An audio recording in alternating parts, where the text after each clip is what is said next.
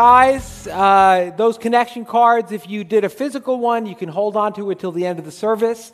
Uh, we'll collect it then. If you did a digital one, you can just hit send whenever you're ready. Uh, I see some, I've seen some football jerseys today. It's the opening weekend of football, so that's fun. Uh, that's what I'll be doing when I get. I'll get home from church at about three this afternoon, and so then I'll just park in front of the TV, watch some football. It's a good day. Um, before I get into before I get into my message, um, I, I, just want to address all the flooding that we had a week and a half ago. Uh, this this whole area was was flooded out. Phillips Avenue was flooded out. Fortunately, our building is high enough that we didn't get any water into the building. But I know that a lot of people in our church family were very negatively impacted by the flooding. Uh, and so we were talking in our staff meeting about what our response should be, what, should, what we should do. And uh, we are actually on Tuesday, we're doing something to work with the town to help some of the, the staff. We're going to be doing some things to help people in, in, in town. Uh, but we, uh, we're thinking about people in our church who have been impacted, who've been affected.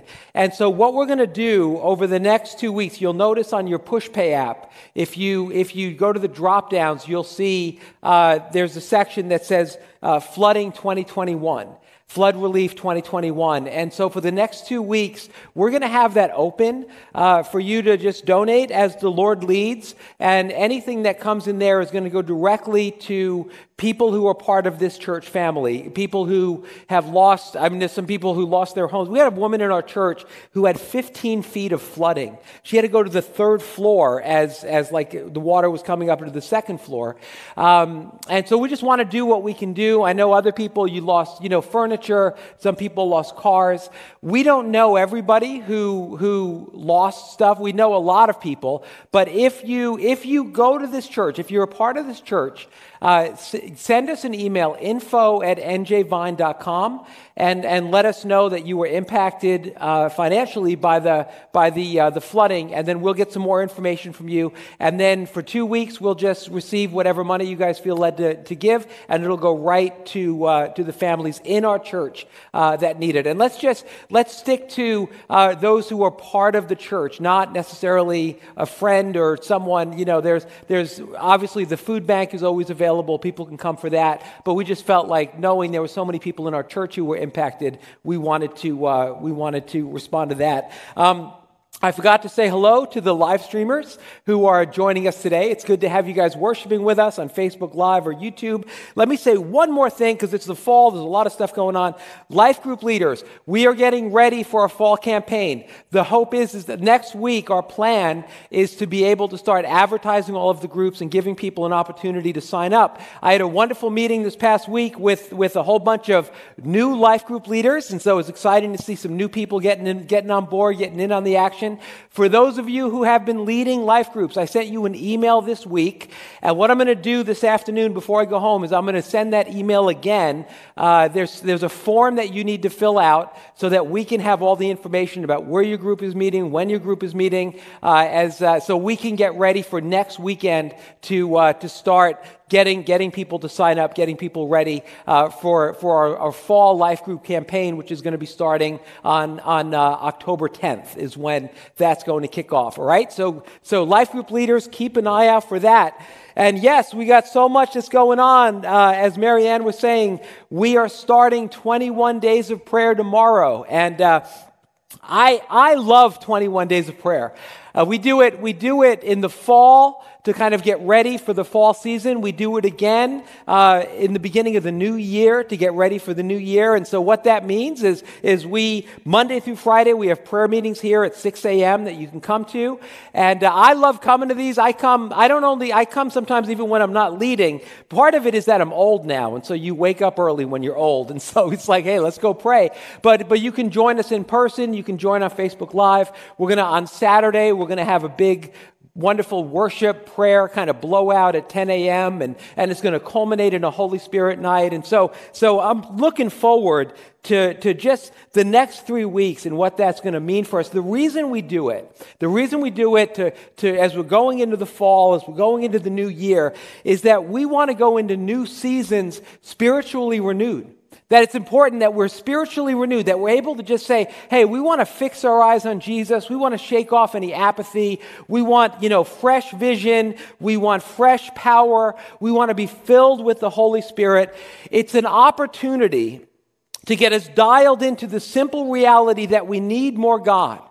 And so my message today is a pretty simple message, and it, I, I felt really led to bring this message with us starting 21 days of prayer because I have this sense that God wants to do something in our midst. I have this feeling, this, I feel the Lord has been stirring stuff that, that, that He's getting ready to, to meet us and to fill us and to empower us. And that this 21 days of prayer that we're about to begin is something that's really important to what God wants to do in our lives. And so my first point, very simply, is we seek God because we need God. We seek God because we need God. I don't know about you, but I don't think I've ever been more aware of my need for God than I am right now. Like I know that I need more God in my life. And, and there's, you know, things that I'm dealing with, family things and things as I'm leading this church, things as we're dealing with just all the, the pressure that this world is giving us. We just had hard, so hard to believe the 20th anniversary of 9-11 yesterday. And that kind of ushered in this new era, this new period. And so just in so many different ways, we can kind of, we can kind of feel the pressure that makes us realize we need more God. We need to, we need to hunger. We need to, to press into the things that God has for us. Zechariah 4 6 says this. It says, This is the word of the Lord to Zerubbabel. Now, Zerubbabel was a post exilic Israeli king. And so what that means is remember the Babylonians, they came and they carried everyone off to Babylon. And then Cyrus got raised up and, and Cyrus was like, well, okay, I'm going to let some of you guys go back to Jerusalem and you can rebuild the temple. And, you know, I'm still going to be in charge, but you guys can kind of do your thing. And so Zerubbabel was the king at the time, the post-exilic king who was kind of in charge of that. And so there was a lot of pressure. There were a lot of challenges that Zerubbabel was facing, the Israelites were facing. There were going to be marauders. There were no walls around the city of Jerusalem, so thieves could just kind of come in.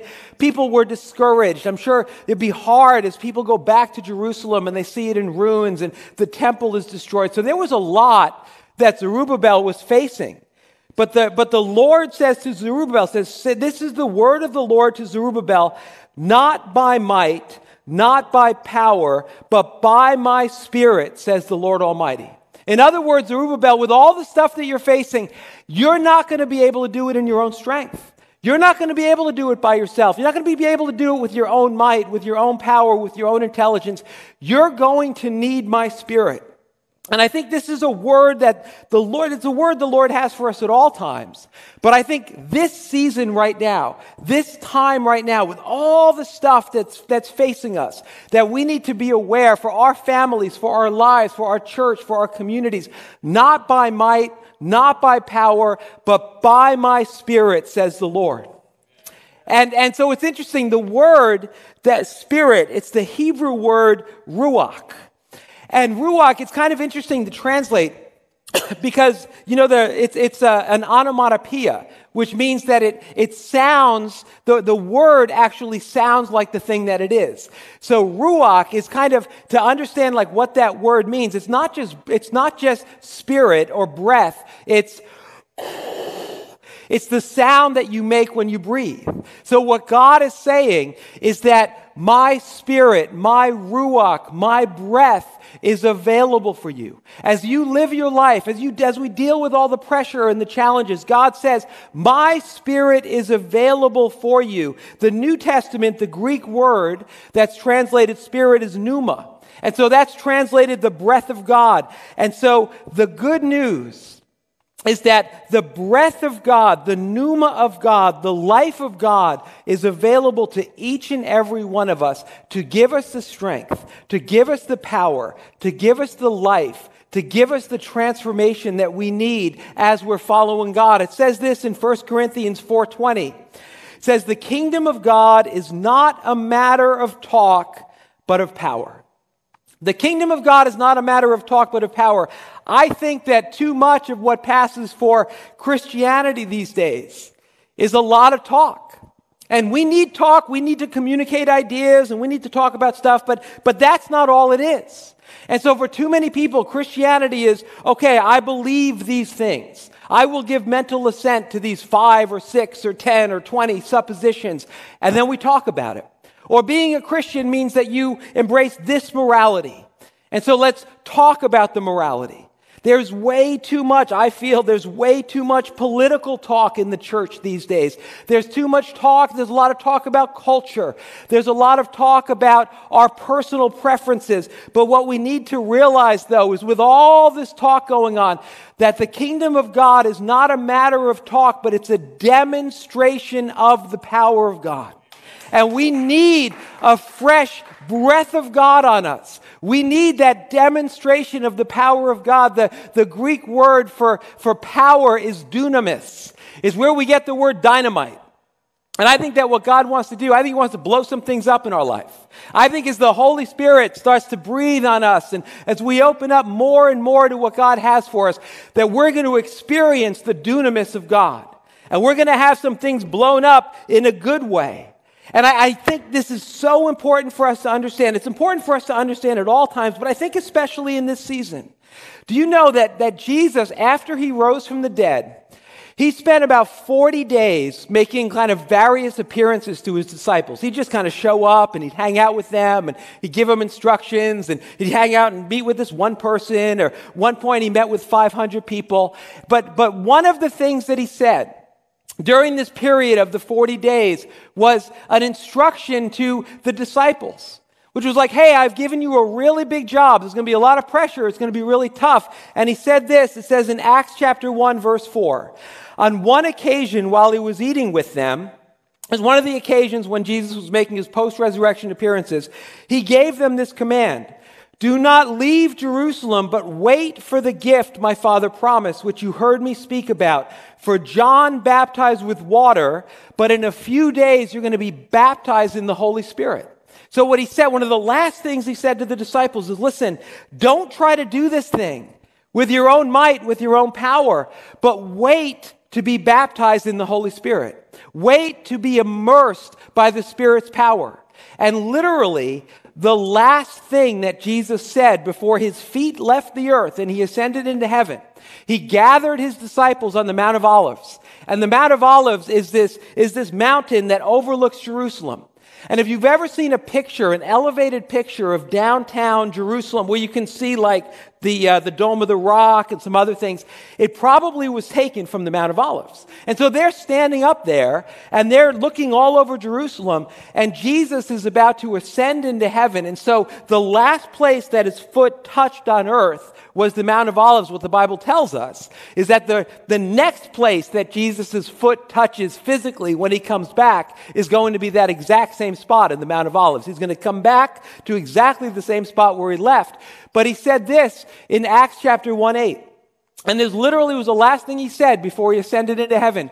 You will receive power when the Holy Spirit comes on you, and you will be my witnesses in Jerusalem and in all Judea and Samaria and to the ends of the earth. The ends of the earth. In other words, he says, listen, don't try to do this on your own.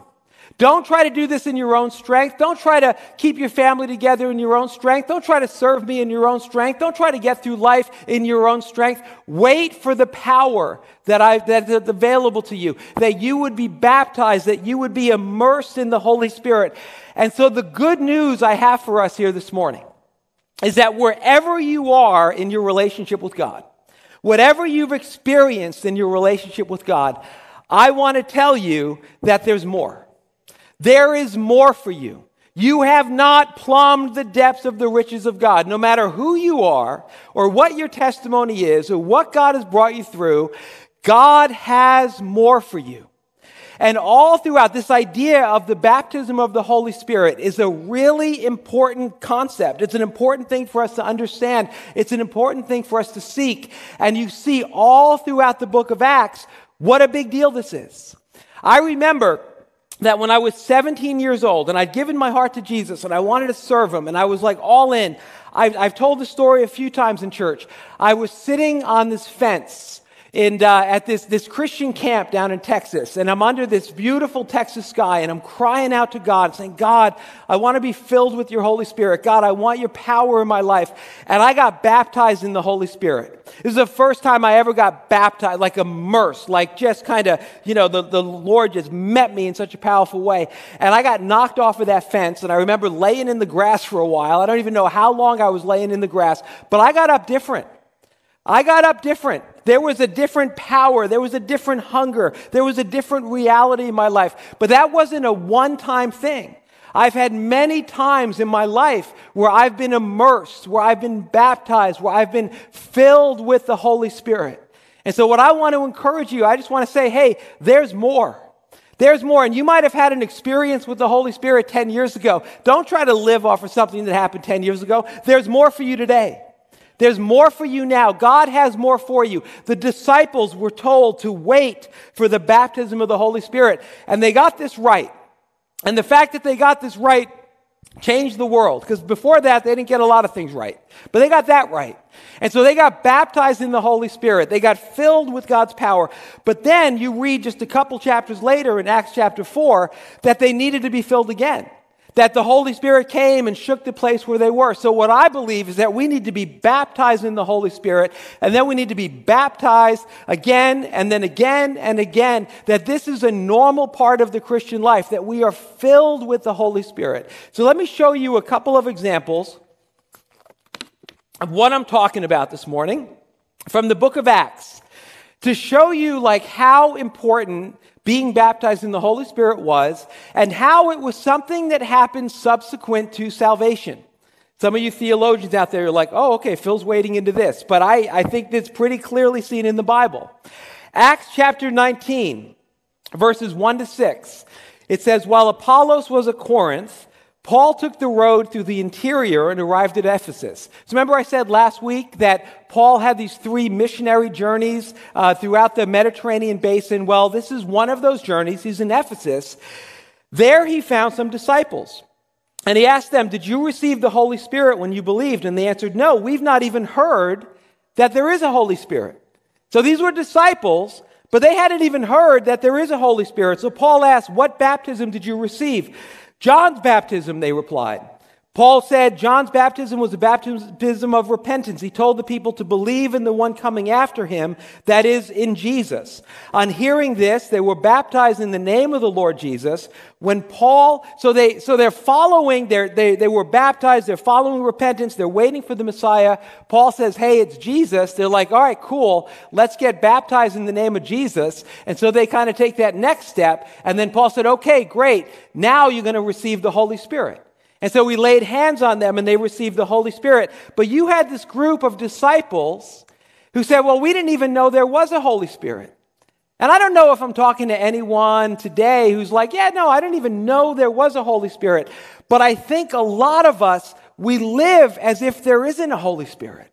Like we're not aware of the power and the life and the strength that's available to us. And we're trying to get through life in our own power and in our own might. But God has good news for you today. There is more that God has for you. God's breath his Ruach wants to breathe on you, wants to give you strength, wants to give you hope, wants to help you become an overcomer as you're following Him. Here's another uh, incredible account, interesting account. This is Acts chapter 8. And so, another thing I said last week was that the, the church was supposed to be this worldwide movement, right? And, and so it gets started in Jerusalem and it's blowing up and it, people are, are getting saved, but, it, but the movement isn't moving. So what God did, we talked about how he raised up Paul, but something else that he did too is he sent a little bit of persecution to the church. He allowed it. So the church got scattered. So they could go now, they, they had to go. They had to leave Jerusalem because there was persecution. So, so Philip, that's a great name. Uh, Philip went down to a city in Samaria and proclaimed the Messiah there. When the crowds heard Phil, that's what his friends called him, and saw the signs he performed, they all paid close attention to what he said. For with shrieks, impure spirits came out of many, and many who were paralyzed or lame were healed. So there was great joy in that city. So if you remember a little bit of the history, the Jews didn't like the Samaritans. Because they, they had this like synchronistic faith, which was a little bit of Judaism and a whole lot of paganism. So the Jews thought they were impure. So Philip, when they get scattered, he's like, I'm going to go up to Samaria. And so he goes up to Samaria and he's preaching the gospel of Jesus and demons are getting cast out of people and people are getting healed and everybody's excited and stuff is happening. And so verse 12, it says, when they believed Philip, as he proclaimed the good news of the kingdom of God and the name of Jesus Christ, they were baptized, both men and women. So, what I want you to see here is that this wasn't like, oh, John's baptism. No, this was clear. They heard about Jesus, they saw signs and wonders in the name of Jesus. They were baptized into the name of Jesus. So they were all followers of Jesus. They were Christians. They were people who were walking with God. But then this interesting thing happened. Philip goes back to Jerusalem and he says, Hey guys, listen, leaders, Peter, James, John, I just went to, I just had a ministry trip to Samaria and it was awesome. Let me tell you all the stuff that God did. And so it says this in uh, verse 14. When the apostles in Jerusalem heard that Samaria had accepted the word of God, they sent Peter and John to Samaria.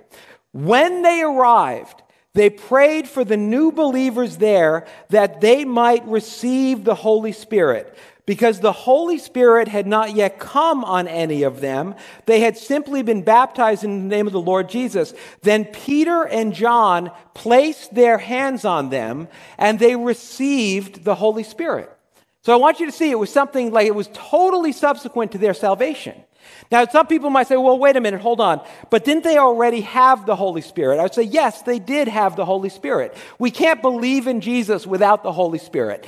The, the, the disciples in John chapter 20, Jesus breathed on them and they received the Holy Spirit, but then they were baptized in the Holy Spirit. So if you believe in Jesus, you have the Holy Spirit. But oh, oh, just a, a simple kind of analogy that has helped me understand how this works, and I've used it when I've been teaching on this, is imagine if you go into your bedroom and there's a jar of perfume, right? You have all the perfume that you need. It's there in the jar. But you don't really know it's there. You don't smell it unless you pick up the perfume and you, you know, you pick up the bottle and you smell it. But imagine if that jar, that bottle of perfume fell off your dresser and cracked open right? Then the smell of perfume would be so strong that it would overwhelm you. It would be too much. But if you, you could be in your driveway and you would probably smell the perfume. It's the same amount of perfume, but now it's broken open. I think that's a great way for us to understand the baptism or the immersion or the fullness of the Holy Spirit. You have the Holy Spirit if you're a follower of Jesus, but we got to break open the bottle. We got to break open the bottle and see the aroma of God, the aroma of love, the aroma of life permeate every single nook and cranny of your life. And so you may say, why does God do it this way? Why is it so often that it's, that it's these kind of stages? Like, what's that about? And I have an idea. This is just my own theory. But, but the one thing we know about salvation is there's nothing we can do to earn it. We're saved by grace alone, through faith alone, and Christ alone.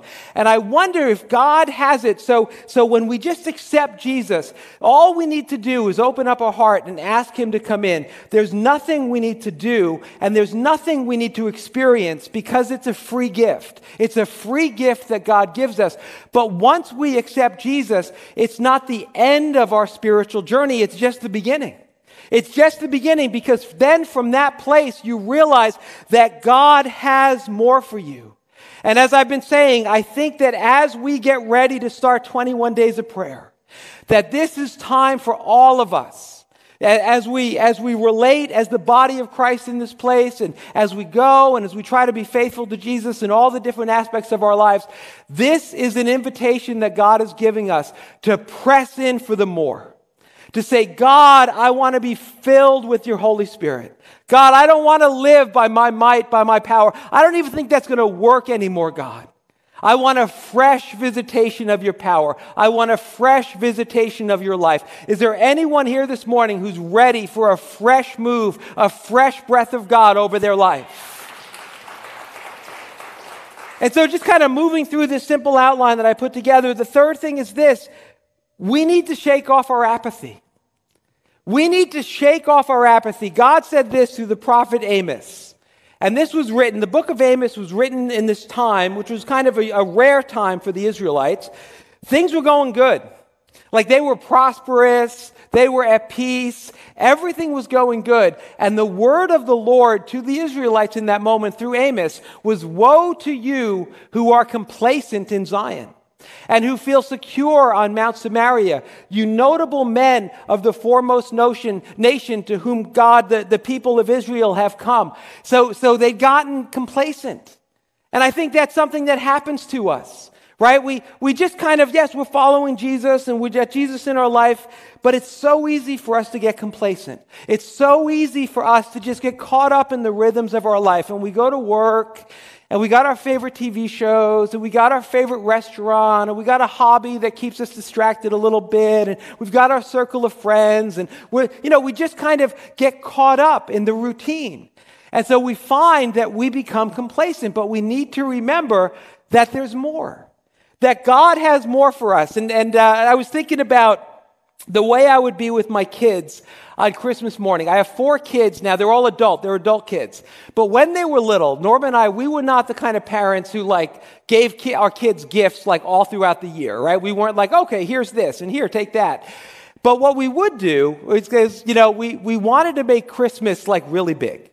Like we wanted, we wanted like shock and awe for Christmas. it might have been a little bit more. Norma wanted it to be nice. I would tend to go a little bit overboard, and so so we wanted it just to be like overwhelmed with presents. That when the kids got up on Christmas morning, they were like, "Wow, this is amazing!" True story. I was talking to to my daughter Lily when she was a little girl, and I'm walking them to school, and they're at the age where like some of their friends are starting to like not believe in Santa, and I'm just and I'm just like, "Well, what do you think, Lily?" And she said there has to be a Santa Claus because there's no way you and mom could afford all the presents we get. And I, and I remember thinking, hold that thought, Lily. Hold that thought in about a year or two that you could like appreciate it. But, but I, that's what I always, I always wanted that. And so I remember one year, we had a, I think at the time we had an 11 p.m. Christmas Eve service, so I got home late. And my kids were getting a little bit older, so like the gifts, it was like Game Boys and, you know, like gifts that were more expensive but were smaller. And I look at the Christmas tree and, and Norma, we're about ready to go to bed and Norma had wrapped everything and done all the work and I'm like, there's not enough. There's not enough presents. And she looked at me and she goes, You're crazy. What is wrong with you? She's like, We once again went overboard. I'm like, No, is Walmart still open? There's not enough. But imagine how I, w- and there was more than enough. She was right, as she always is. But, um, but imagine if my kids got up on Christmas morning and opened up one present and took that present and just like went to their room and started playing with it. I'd be like, oh, I'm happy that they like that present, but there's more. There's more, God, there's more, there are more presents under the tree. Right? Whatever it is you're enjoying, whatever it is you're enjoying in God right now, where God is giving you value and strength and hope in your life, enjoy it. That's good. But I want to tell you that there's more. And so my goal this morning is just to kind of shake off the complacency. That we get to the place we're like, I want everything that God has for me. And I think that one of the things, one of the results of this pandemic is that I think that it's made us all a little bit complacent. I think that something has happened where, like, we didn't have to leave the house and we could spend the day in sweatpants. And maybe you had to put a nice shirt on, but you had sweatpants and slippers on, you know, that, that wasn't seen on the Zoom, but yet your shirt was nice. And, and we just kind of got to the place where, where we, we're not going out, we're not connecting with people, where, you know, and, and actually statistics kind of bear that out. Statistics say that since the pandemic started, people are socializing less, they're watching a lot more TV, they're drinking they're eating, you know, more junk food. There's just kind of this unhealthy complacency that's fallen on us. And let me just say this. And I definitely, you know, not so much to the people here in this room, but I want to say to those of you who are watching on the live stream, when I remember a few months ago, and the vaccines were rolling out and people getting vaccinated. And we started to see more and more people coming back to church. And it was awesome. And then the delta variant hit. And then we started seeing a little bit less coming. And so i want to say to those of you who are on the live stream I'm, I'm, so glad that you're here. I'm so glad that you're connecting. And for those of us who are, are still nervous or at high risk or whatever it is, we, we want to have a service for you that you can connect to. And we're going to do 21 days of prayer, Facebook Live. We got new cameras. We've done all that. But, but one of the things, though, that I, I think something else, though, beyond the people who are staying connected and just kind of waiting a little bit longer, which we totally get, we totally understand, I think there are some people who have just gotten complacent. I think that, you know what, and actually statistics kind of bear that out, that you had, once this pandemic hit, we had like lots of people, not just our church, but all churches nationwide, worldwide, connecting via the live stream. But as it went on, more and more people just kind of dropped off. People just got out of the habit of connecting with God. And so I wonder if maybe now that we're a year and a half out from this pandemic, if we honestly take a look and say, maybe I've gotten a little complacent. Maybe I have just some of the spiritual disciplines, some of the things that I've done, some of the ways that I've connected with God, ways that I've served, maybe I've just kind of let that fall off the wayside. Lots of people, I think, have done that, but I think this is an opportunity for us to say, I don't want to live that way anymore. And whether it means trying to stay connected and non complacent through Zoom or whether it's being in person, whatever it is, that we say, I want to hunger and thirst again for God. I want to pursue everything that God has for me because I know that I need His power and I need His strength and I need His life. Jesus said this Blessed are those who hunger and thirst for righteousness, for they shall be satisfied. Let's hunger and thirst again. Now, we don't know, you know, hunger and thirst. We're like, okay, hunger and thirst we don't know too much about hunger and thirst, right? I mean, it's interesting, like the, the, the, health problems in the United States aren't because of malnutrition, it's because of the opposite of it. Most of the health issues are because of obesity or because we eat too much or we eat the wrong food. But I remember when I was, when I was in high school and I was a wrestler, I, um, I, I wanted, as a junior, I wanted, to, I wanted to get a spot on the varsity team. And the guy who wrestled at 142, he was like a state champion. I couldn't beat him, but I could beat the guy who was at 135. And so I was like, I'm gonna, I'm gonna, I'm gonna cut weight and I'm gonna get to 135, which actually the beginning of the season was 132. I was the height I am now. I was probably, you know, 150 pounds. I didn't have any fat on me, but I, I had to get down to 132. And so our, our meets would be on Wednesday nights and Saturdays. And so I remember the Wednesday night meets. Um, I'd come in on Monday morning and we would run, and I would be like 10 pounds overweight. So I had to lose 10 pounds by Wednesday. And so, now, first of all, this was the 80s. Crazy things happened in the 80s. Anyone who went to high school, it's amazing that we survived the 80s because there were no rules. There were no rules. You could cut weight. You know, they have regulations now. They don't let people do that. But back then, it was the 80s. And so, what I would do, I mean, I certainly wouldn't eat anything. That was, I didn't eat from like Sunday until Wednesday, nothing. And I also, though, I had to, I had to sweat out the weight. And so I had these, I had this thing called vinyls, and I would put a vinyl suit on, and it was like this rubber suit that would clasp at the, at the, at the wrists and at the ankles and at the neck, and then I'd put sweats on top of that. I literally, I had one practice, I remember, where I sweated out seven pounds in one practice. Again, not healthy, the 80s, we were crazy. There was no, here's the thing, in the 80s, there was no adult supervision. Basically, that's, that, there were none. We were just on our own figuring it out. But but anyway, so I, you know, so when, when I'm trying to cut weight like this, I couldn't, when we had a water break, I couldn't go drink water because it would put it right back on. So I'd like rinse my mouth out. I'd go home, I would take two ice cubes and I would crush them up and I would suck on the ice cubes and I would just watch TV because I had no energy. Again, this was not healthy, but I'm just like, like this. And every commercial was like Burger King, and Wendy's and what I don't even know if Domino's was around there or whatever it was. But man, I was hungry. And so the way it would work is that I would go on Wednesdays, the weigh-in would be at like 5:30 and we'd wrestle at like 7:30. So after I would go Wednesday afternoon, if anyone's from Dumont, you know Dinero's subs in downtown Dumont, really good subs. I'd get the biggest sub that they had. And I would just like smell it and I'd be like, soon, soon you will be mine. And so I'd put it in my locker and I'd get weighed in and then we would all just chow down, right? And so, so what Jesus is saying is that we need to look at the Holy Spirit. I don't know if this is exactly what Jesus had in mind, but I'll interpret.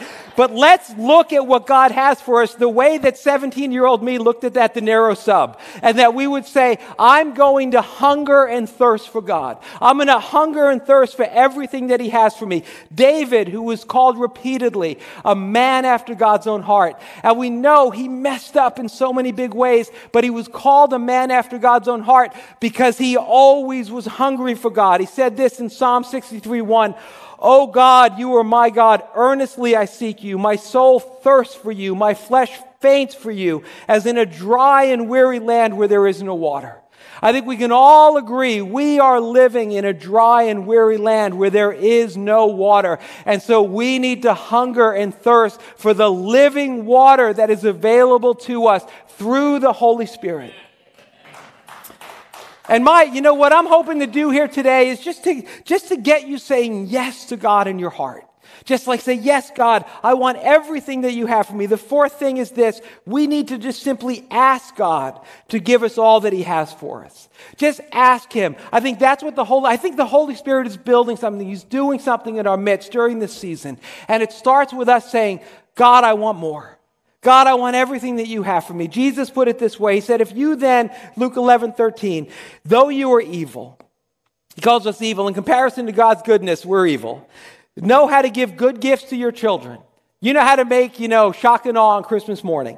How much more will your Father in heaven give the Holy Spirit to those who ask Him? So we can trust if we ask God and we say, God, I want everything that you have for me. God, give me that hunger. Give me that thirst. God, pour out. I want to be baptized. How much more will your Father in heaven give the Holy Spirit to everyone who asks? And so let me end with this Ezekiel chapter 47. It's this wonderful picture. Ezekiel was prophesying during this time. He was getting the Israelites ready for the judgment and hard times that were coming.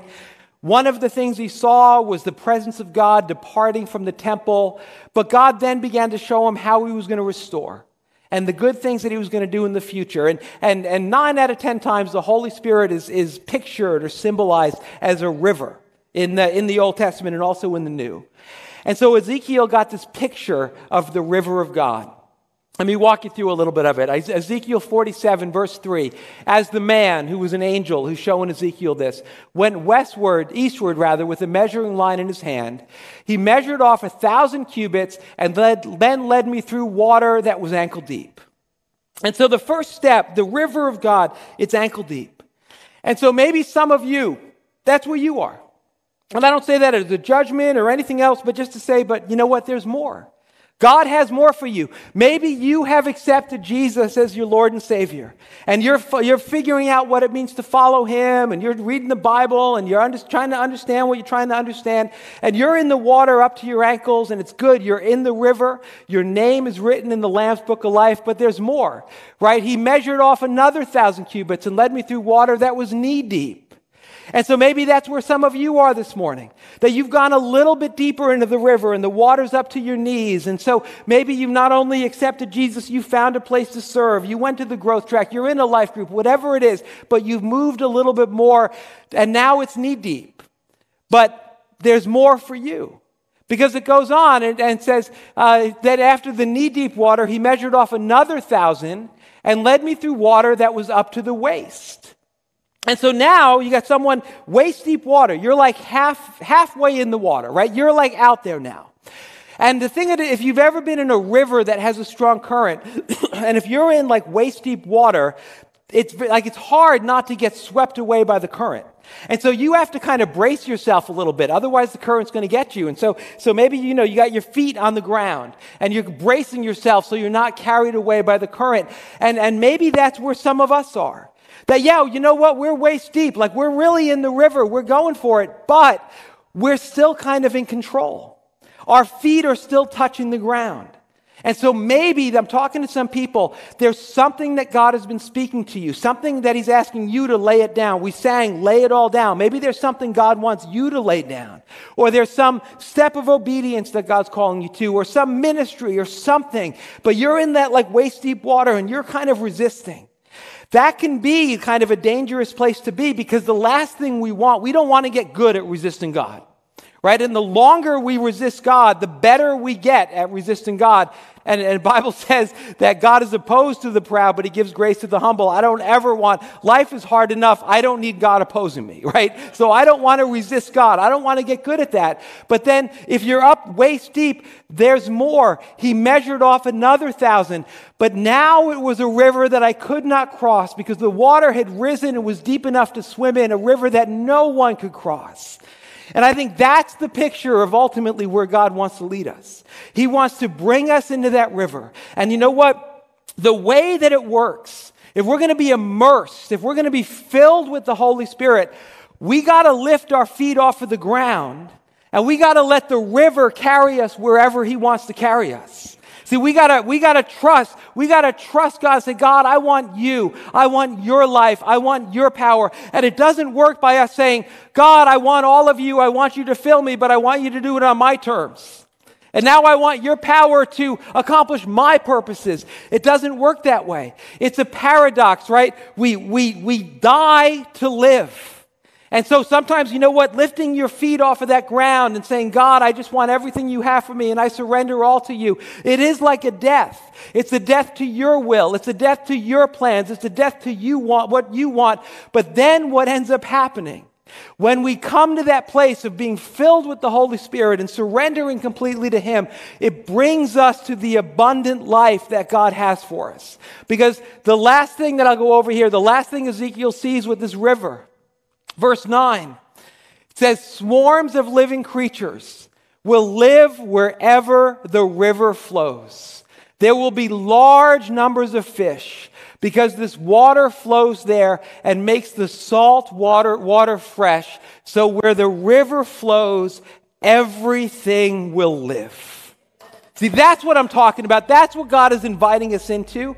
Where the river flows, where we're no longer trying to be in control. We're no longer ankle deep. We're no longer knee deep. We're no longer waist deep. We just say, God, I surrender to you. I want to be filled with your Holy Spirit. I want your river to take me wherever it is you want to lead me because I know that where the river flows, everything will live. This is the place where there's life. This is the place where there's abundance. This is the thing where the salt water, the dead things in your life, turns into fresh water, turns into life giving things in your life. God flips it all around, but it happens as we submit. It happens as we cry out for more. It happens as we trust God. It happens as we are baptized, as we, as we are immersed, as we are filled with the Holy Spirit. And so, my point right now, where I'm just trying to lead this, very simple point.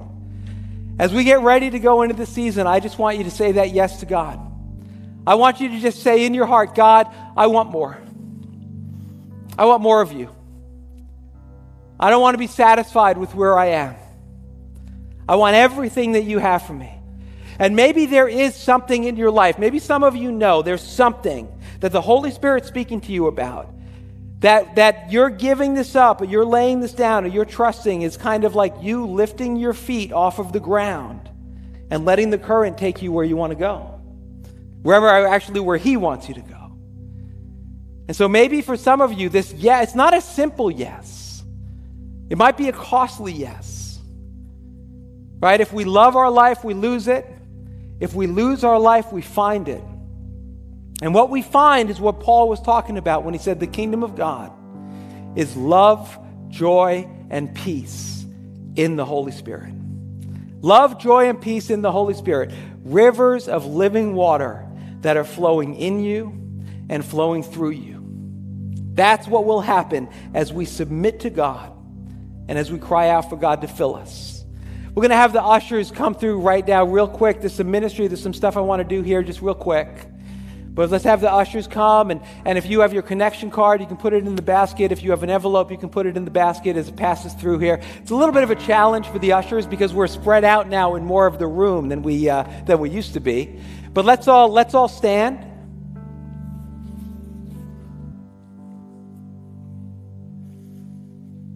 And I want you to just focus on the Lord right now. Just look to Jesus.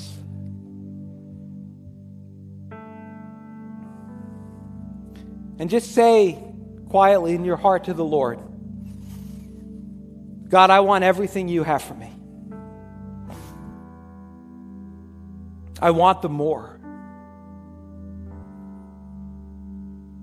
I want to be filled with your Holy Spirit. I want to be baptized in the Holy Spirit. I don't want to live life in my power and my might. I want it to be done by the Spirit. So come, Holy Spirit. I hunger for you. I thirst for you. For the living bread, for the living water Fill me, Lord. I want all that you have for me, God.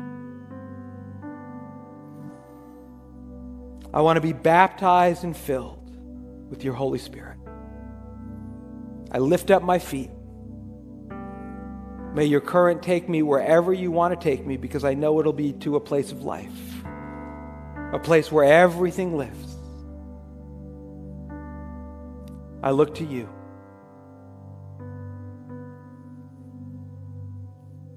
Bless your presence, God. More, Lord. I just trust God the way that, Lord, working in all of our hearts right now, breaking down the resistance, stirring up that hunger, giving us that yes. Yes, Lord. I want it all, God. Everything you have for me. So come, Holy Spirit. I bless your presence here.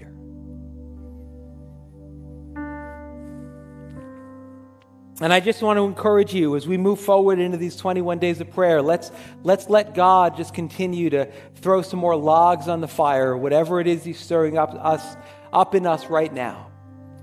Because I think that we're moving into a season where we're going to see God breathe on us in a fresh and a new and a life giving way.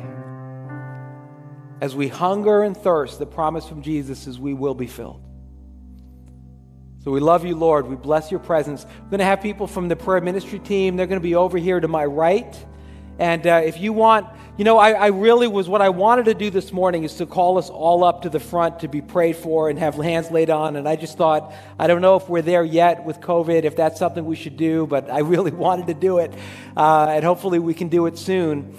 But, uh, but if you're comfortable having somebody lay hands on you and pray for you to be filled with the Holy Spirit, you can come right over here and they'll pray for you. If you need physical healing in your life, if you have an issue, whatever it is, wherever you need the power and presence of God to break into your life, we would love to have an opportunity to pray for you.